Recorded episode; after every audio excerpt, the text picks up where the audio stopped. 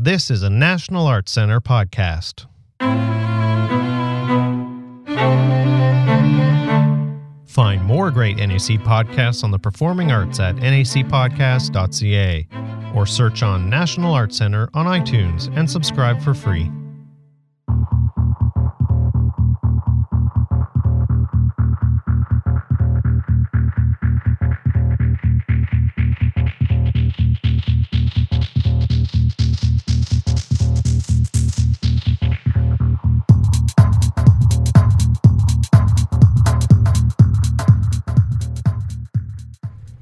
Welcome to NAC Dance with Kathy Leedy.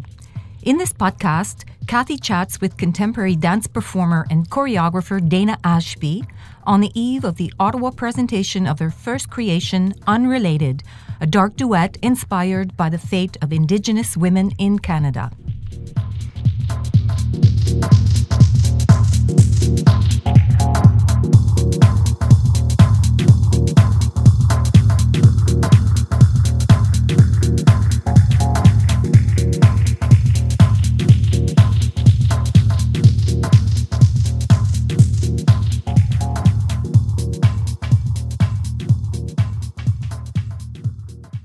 Dana Ashby, welcome. I'm so glad you're here in Ottawa. Thank you. It's about time we've had a chance to present your work. It's fantastic. Yeah. Now, you should share with folks who are listening that you've just arrived from Greenland. Yes. Literally just got off a plane, pretty much. Yes, only I wasn't directly coming from Greenland. I had to fly through Iceland and spend a night there and an entire day. And then I flew out the evening. Now, this wasn't a vacation. This was work. What were you up to in Greenland? I was working on a new creation. I was invited to a festival called Nook Culture Fest. And they had all kinds of work there. They had dance, they had theater, they had film. It was packed with amazing artists. But they gave me an opportunity to create work in a studio and do a work in progress showing. And they also gave me an opportunity to meet with the community and teach some workshops and they called them dance labs, like meetings. Was it very different than the culture and life that you're used to now in your new adopted home of Montreal? Yes. Yeah? Yes. The people or the scene or... I've never been there, so I'm very curious. Well, I think I'm traveling a lot now, so it was a bit of a culture... It was a big difference for me coming from Marseille. And then I had to sleep a night in Copenhagen. And then I arrived in Nuuk, and it's very cold. The people there speak Danish and Greenlandic, as well as English. And but the thing that stood out the most for me was... that the people were really, really sweet and welcoming, and I made a lot of friends in a short amount of time. It's incredible. I mean, your trajectory has been fantastically successful. I'm going to backtrack from Greenland to where you started, because you're from British Columbia. And if I remember correctly, grew up dancing in Vancouver, or found dance at some point while you were studying in Vancouver. Tell us a little bit about your background there. Yeah, I was born in Nanaimo, British Columbia, and I grew up in Nanaimo, a little bit on Gabriola Island, which is close to Nanaimo as well. Beautiful spot. Yes. I didn't know anything besides just beauty and nature, so now that I'm traveling more, I understand that was a luxury. But I discovered dancing actually because I was a Michael Jackson fan. And my dad bought me a Michael Jackson CD. I fell in love. Then I had to have all the videos and the DVDs. And then it became Michael Jackson, Janet Jackson, Britney Spears.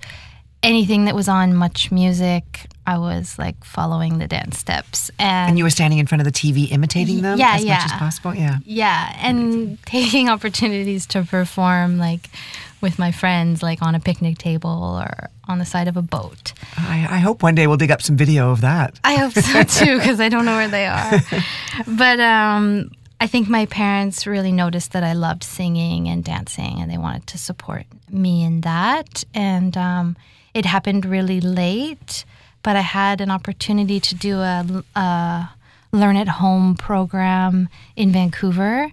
Well, not in Vancouver, in Nanaimo, but it gave me the opportunity to move out when I was 16, and that was really ambitious, and I announced it to my mother, and I went forward and started doing drop-in dance classes at Harbour Dance Center and a number of different places in Vancouver. I mean, art wasn't absent from your family. Your father was a visual artist, and there was some sense of an artistic world. So the leap to dance might have been a big one, but not necessarily the arts field, I guess. No, not at all, because I remember, like, my dad mainly was doing sculpture, but he was doing painting, he was doing work with glass, he did stained glass, he did painting, he did photography. So all the language around that was really familiar to me, and just watching him work until 3 a.m. in his studio and going to galleries and such was really familiar to me. You have a mixed heritage background too. He's Cree Métis and your mother's Dutch. Yeah. Were you aware of that growing up? Did you have a very strong sense of that indigeneity in you, or that mix of cultures in you? Yeah, but not to the extent that it's becoming more and more clear to me even now with traveling as well, and asking more questions, especially to my mother. But it was very clear from growing up. My dad was very, he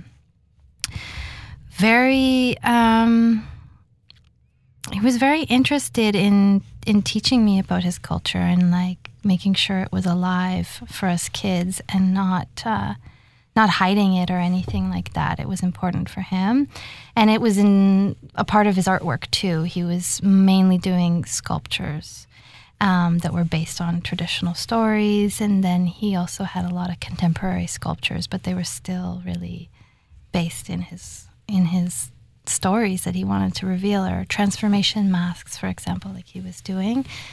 And with my mother, I'm only just learning little bits now, because she grew up in Canada, and she always was so proud. Like, we had so many Dutch decorations, and she loved talking about it, but I never learned to speak or anything. Mm-hmm. So, yeah. So you're learning more about that in your conversations with her now. Yeah, yeah. That's very interesting. So you leave home at 16 now. I'm the mother of older teenagers. It's hard but not impossible to imagine that process for your parents and for you. And I remember hearing of you as a young dancer in Vancouver. You were dancing with a number of people, Kokoro and other choreographers as well, as a dancer, right? Mm-hmm. Raven Spirit Dance, mainly Raven Spirit Dance, and Kokoro was very briefly right before I decided to stop dancing. Oh, okay. That's probably when I intersected with you at that time. Yeah. And I did 3 years of training at Modus Operandi, which is in Vancouver, and that was when I was I hadn't very little technique or anything. Is that David and Tiffany's school? Yeah. Right. So David and Tiffany have a company called Out Inner Space, but they have this fantastic school that they're feeding so much into the Vancouver community. It's unbelievable. Yeah, yeah. Really, really impressive. Yeah, really it is. Yeah. Yeah. But not every dancer becomes a choreographer. Like, it's not an obvious thing. I think sometimes dancers become choreographers because they don't have opportunities to dance, but something in you made you want to create. What do you remember what that moment was, or what that trial was for you to go on the other side, if you will?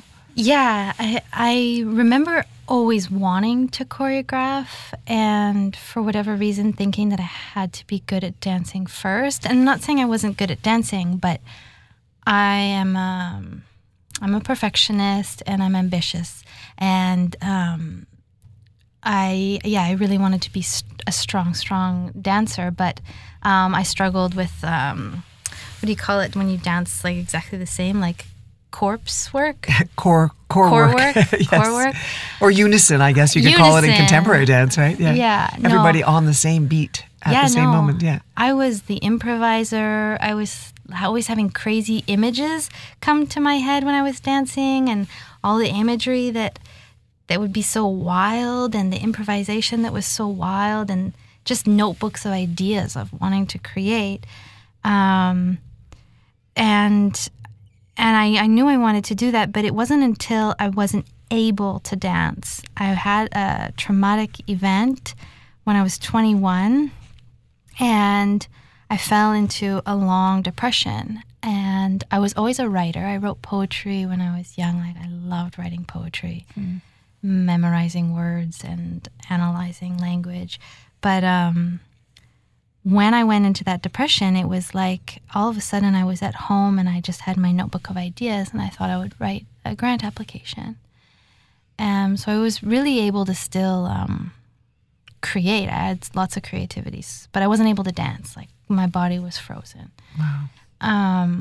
So I did. I submitted some grant applications. Most didn't come through, but two did, and that was to create Unrelated. And by that time, enough time had passed. It was 2013. I was living in Montreal, and I got the results that I was granted an amount of support to create my first piece. And at the same time, everything kind of fell into place. I arrived in Montreal, and a lot of the doubts that I had been hearing about the choices I was making in my life from other people kind of just didn't exist. I learned to speak French very quickly. I got a job right away teaching yoga. I met a man from France. He taught me even more French. And then I had a residency at the May. Michael Toppings gave me mentorship from my first technical residency. I knew nothing about lights. I knew nothing about... That's fantastic. That. Montréal Art Interculturel, right? Yeah. Fantastic presenting space in Montreal. Exactly. Yeah. And that everything just was saying, stay in Montreal, make your work. And shortly after the residency at the May, or the mentorship program, it was actually... I had a premiere, and so that was 2014. I was 24. I met you. That's right. In at the premiere. That night. That's yes. Right. And it all kind of unraveled from there. Or built up from there more appropriately. So this duet Unrelated that we're getting an opportunity to present this week in Ottawa during our face-to-face series. I was completely riveted by that work and have wanted to find an opportunity to bring it. It's been around for a while. You've done a lot of other work since then. But I was really struck by the fact that it was your first work. I mean, it was such a mature and intense and provoking piece. So it's interesting to hear that was bubbling inside you for a very long time in some ways. Mm-hmm. And did you dance it at first ever? Yeah. Or you did? Yeah. And what made you decide to give it then to two other women to dance? I dreamt that it was a duet.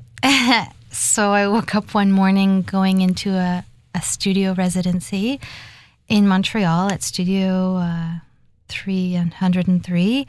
And I just woke up and I said, this is a duet. And then not only that, but then when I moved into the technical residency, that reaffirmed my choice to step out of the work, because all of a sudden I just said, like, it's all clear to me now. Like, I want to organize the space in this way. I want to see things in this way. And I always show with like a hand gesture, but me stepping out of the work, I was able then to, I'm just like gesturing my hands to say like, to sculpt the space in a way. And it was so rewarding to me, like to realize, this is what I like to do. I like to direct. What did you want to convey in that piece, Unrelated? Well, there's a lot of layers to begin.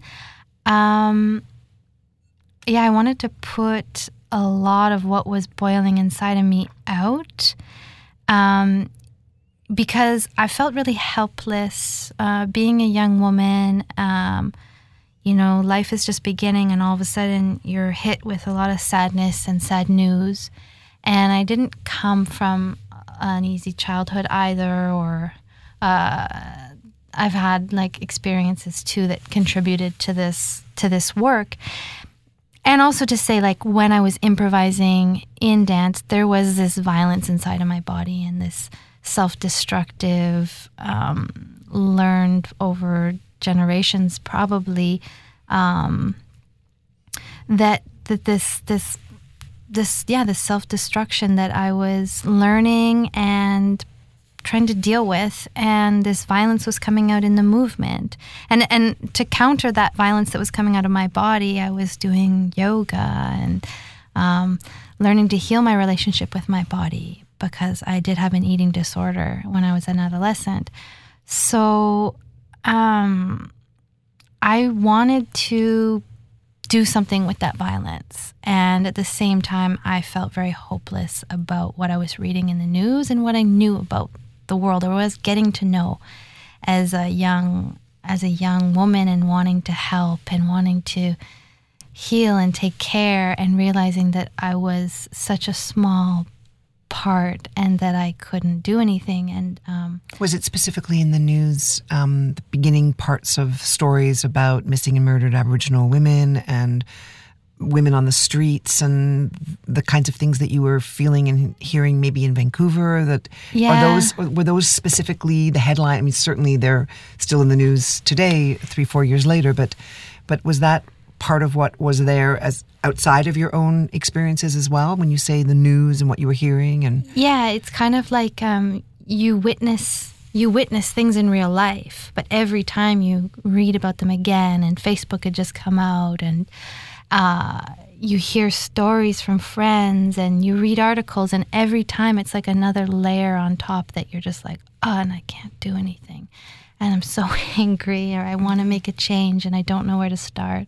So it felt like a great way to use that energy that I had and my personal experiences to do something that, for me, I thought it has to be important. There has to be an impact. There has to be something that I'm trying to relay. And the work is very dark. Yeah. It's very dark, and yet it's very, it's got a lot of power to it that I wouldn't say, in my memory, it's hopeful, but it's almost like once it's uncovered, it is hopeful, mm-hmm. because we're forced to look at some of that darkness. Mm-hmm. And that's not always easy in dance, because there's very rarely text, there's very rarely context. You're just there with the raw emotion of the dancers in front of you. Yeah. I wanted to create that. Overall, it was about a state and a feeling that by the end of it, that we understood bodily, not a text, not an article, because later you can go and find those. But mm-hmm. You talk a lot about the language of your body when I've read about how you approach the work, even since Unrelated, particularly the female body. The piece that came after was Ice Melts, right? Yeah. After When the Ice Melts, Will We Drink the Water? And then now another solo that we've had a chance to see called Poor. Yeah. Both solos for women. You talk a lot about the body and self-image. How does that feed into the choreographic work and the choices that you've made since the duet of Unrelated, which had a very specific topic, as each of these other solos that we've seen have a specific topic? Mm-hmm. But I think so much of my process, which really, to be honest with you, I can't separate my personal life from my artwork. I can't. So, so much of my personal process is related to my artistic process. And so much of the work that I needed to do was about being a woman and occupying space and living in my body and having a healthy relationship with myself, and seeing how then I was able to have a healthy relationship with the world outside of me. So I put all of it into my work. And a lot of, in When the Ice Melts, Will We Drink the Water? It's a short piece, and I call it like an installation in a sense that it wasn't created in the same way that Unrelated or Poor was created. And I simplify it to get an idea across. And for me, the interpreter like represents, or the piece, the essence of the piece overall, or whether that is the interpreter or if it's its own entity, but that it represents Mother Earth. And it's kind of like the rape of the world. And then Poor, I based all the research off of my own menstrual cycle. And that was a more, for me, that's more of a piece that there was a... As opposed to an installation, you mean? Yeah, right, there was a long period of research. It was very, it's a million notes becoming this hour-long piece. And yeah, it talks about the different states of, for me, the hormonal states that I go through every month. And that was really scary when I was young. I didn't understand when it was always coming and to live those kinds of awful feelings and... Yeah, navigating the world when you're hormonal, but also the states of the cycle and the idea of this like stagnant energy that we block in our bodies because we don't feel free to bleed every month. So we really like in the choreography and the movement in the body, we work with stagnant energy. We work with spilling energy, and that's like the trance and the screaming and.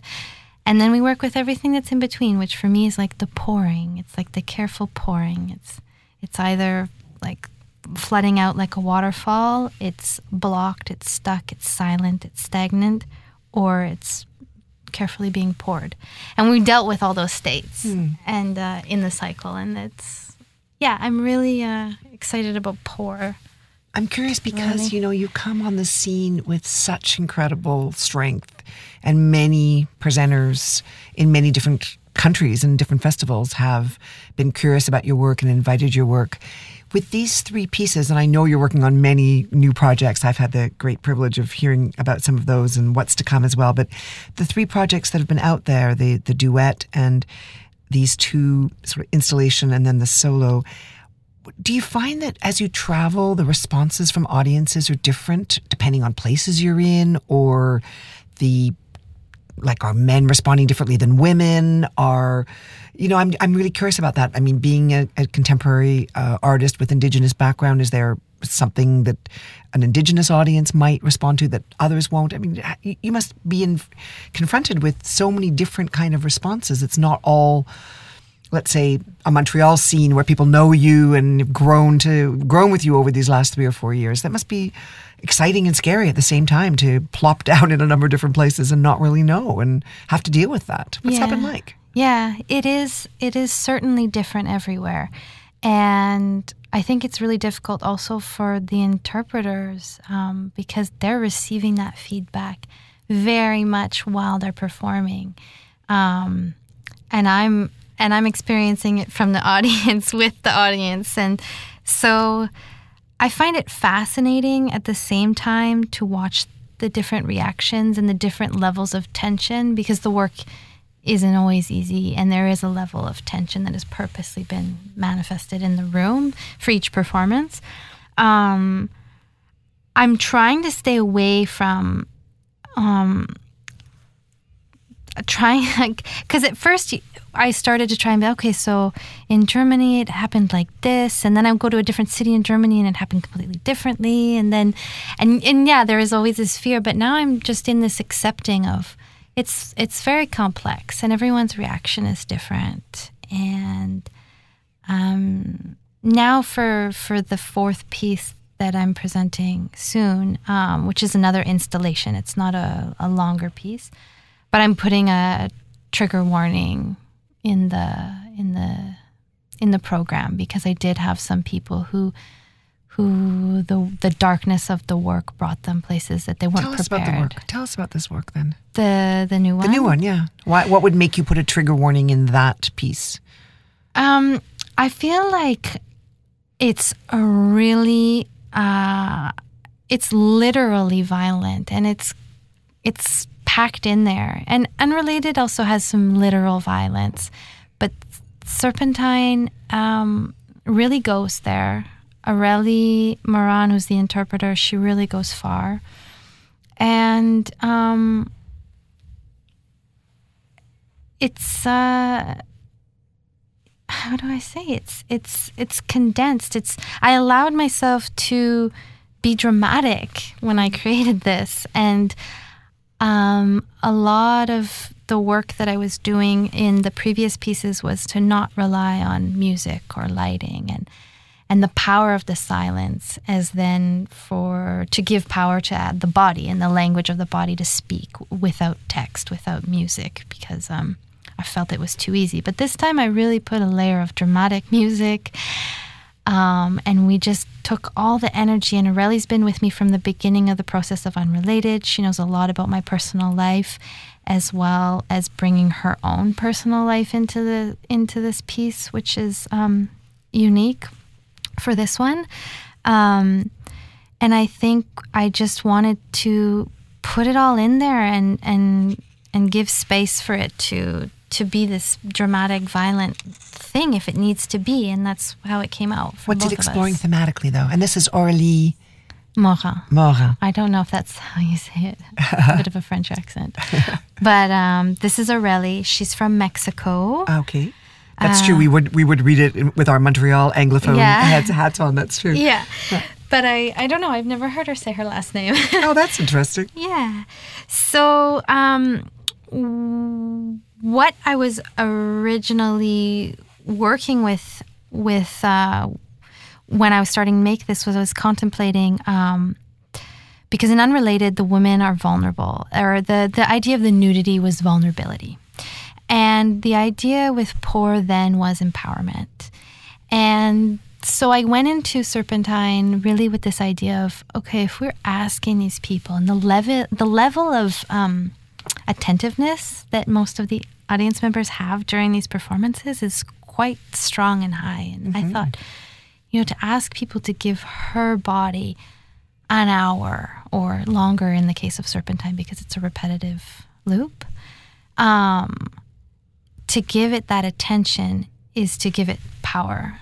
And if what she needs to speak about and is this kind of cathartic performance of violence, then that's what we're doing, and we're letting it go instead of keeping it inside our bodies, and we're letting the body speak. And it's choreographed, but it's not.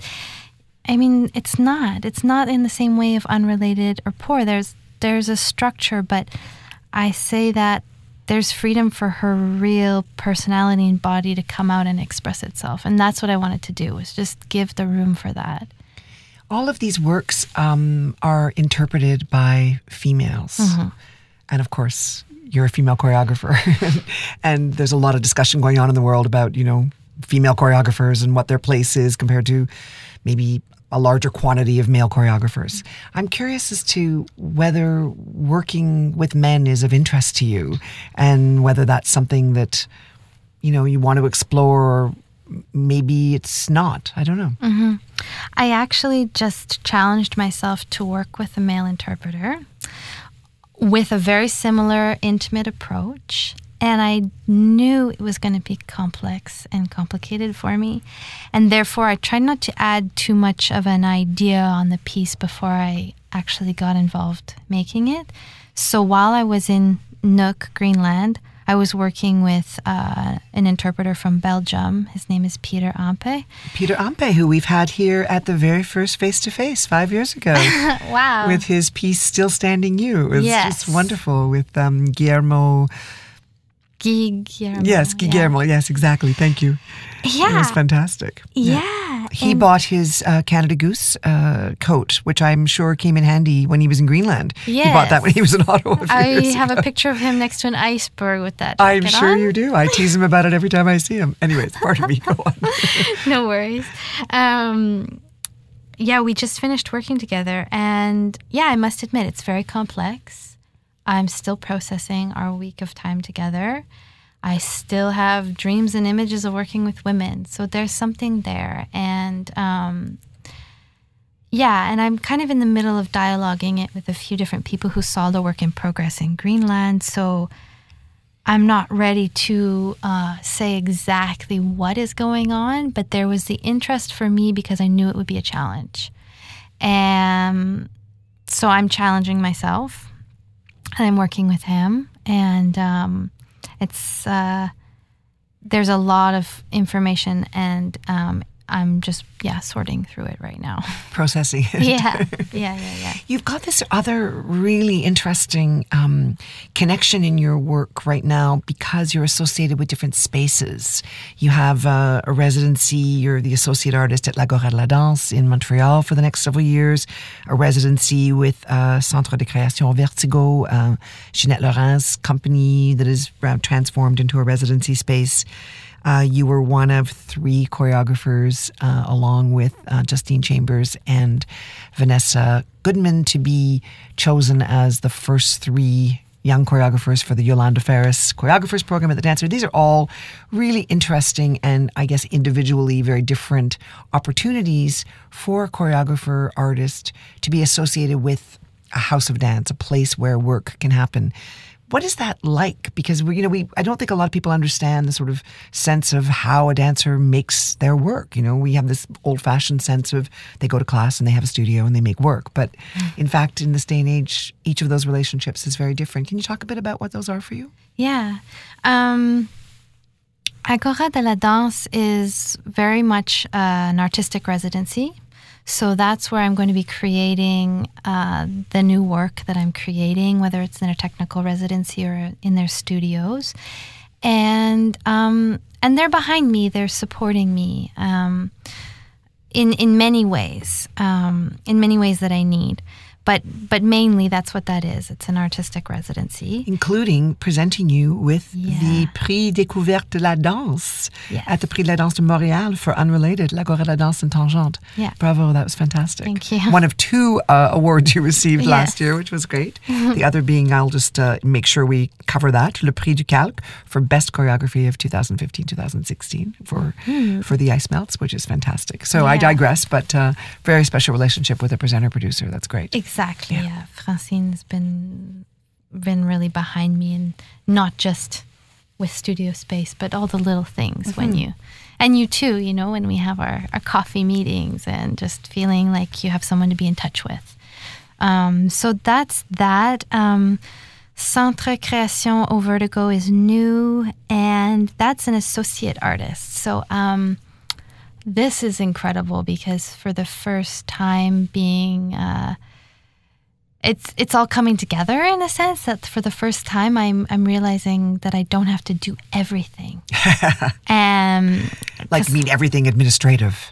Yeah, but not even just administrative, because they're offering me tour direction, even though they're not on tour with me. But I have somebody else telling the dancers when to be at the studio so that I can be here with you. Right? I was getting too used to multitasking and storing sets under my bed and, just transporting things all by myself and not being able to go to the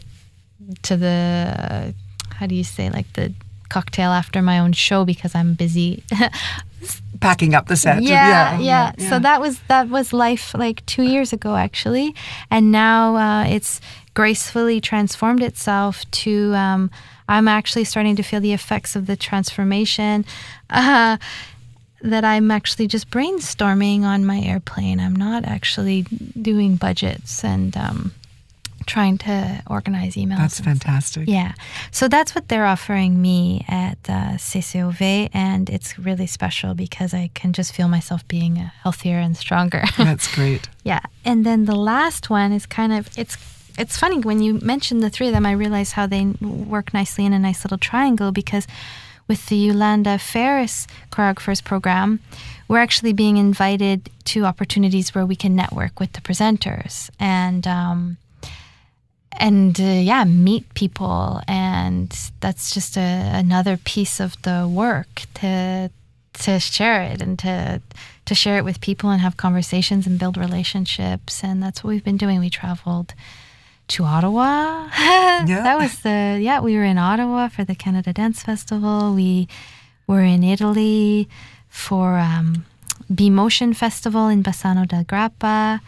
We're going to do networking in the Netherlands in the March. And so that's another unique... Brilliant opportunities. Yeah. And always sort of contributing to the current and future work that you're developing. Yeah.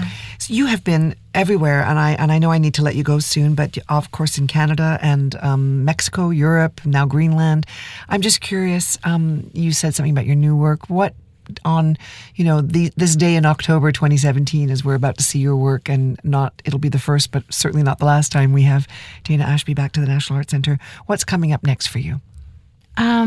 After this performance of Unrelated here, I'm presenting Serpentine in Montreal. I can't wait. Yeah. And then after Serpentine, I leave with Poor to go to Helsinki, Finland. And then I'm back with the Yolanda Ferris program in Vancouver. And then there's Parcours Danse with Poor. And then I'm back in creation with Peter Ampe in December. So fantastic. Now you've exhausted me, and that's only between now and December. Yeah. Although I am going to be at some of those events where you are as well, which is great. Yeah. I wanted to finish by, I read this beautiful, your statement about your work is very beautiful and very thoughtful. And I just can't say enough what a powerful and smart woman you are, even in your young years. And I look forward to many, many, many more decades of creativity from you. But I thought this was a beautiful thing, and I just wanted you to say one last thing about it before we end this particular talk. You say, "My work is deliberately dark, vulnerable, and often sensual. My hope is to destroy frameworks that have warped my body and self-image as a way to repair and prepare for a new beginning." Now, I don't know if you wrote that recently or a while ago, but this idea of repairing and preparing for a new beginning.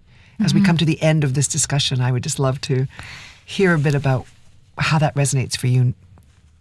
Yeah, I think that idea that is really strong for me is based in the idea of transformation. And I think that actually comes a lot from my dad's work of the transformation masks. As a little girl, I always thought they were so ugly and they represented so much pain. And the stories that he would tell along with them were actually about the possibility to transform and heal. And I always have that image when I'm creating the work, because I can't deny that the darkness is within me.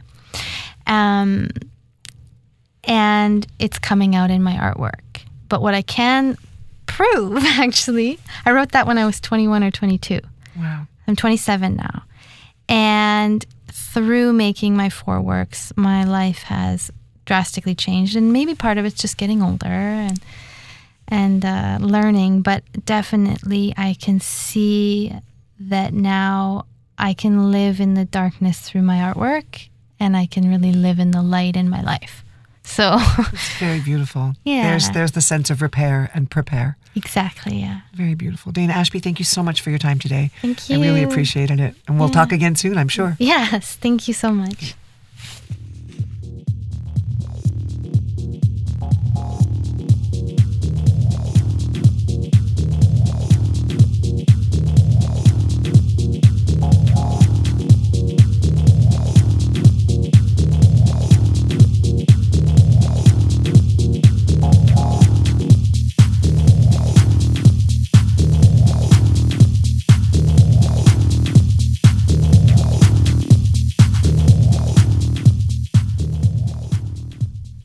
That's all for this NEC Dance podcast.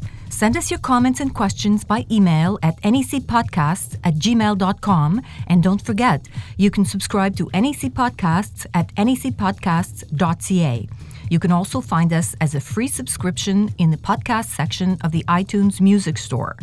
Until next time, goodbye from Canada's National Arts Centre.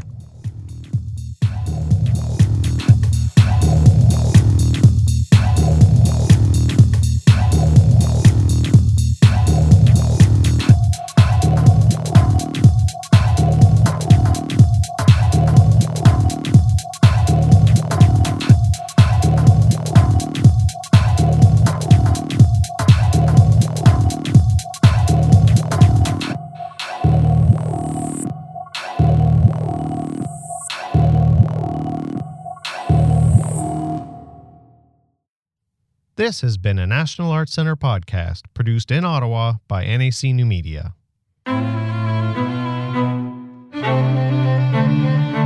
send us your comments and questions. Email us at nacpodcasts@gmail.com. Visit the podcast section of the iTunes store, where you can rate and comment on this podcast. We love to hear from you. Remember, you can find more great NAC podcasts at nacpodcast.ca or search on National Arts Centre on iTunes and subscribe for free. Until next time, goodbye from Canada's National Arts Centre.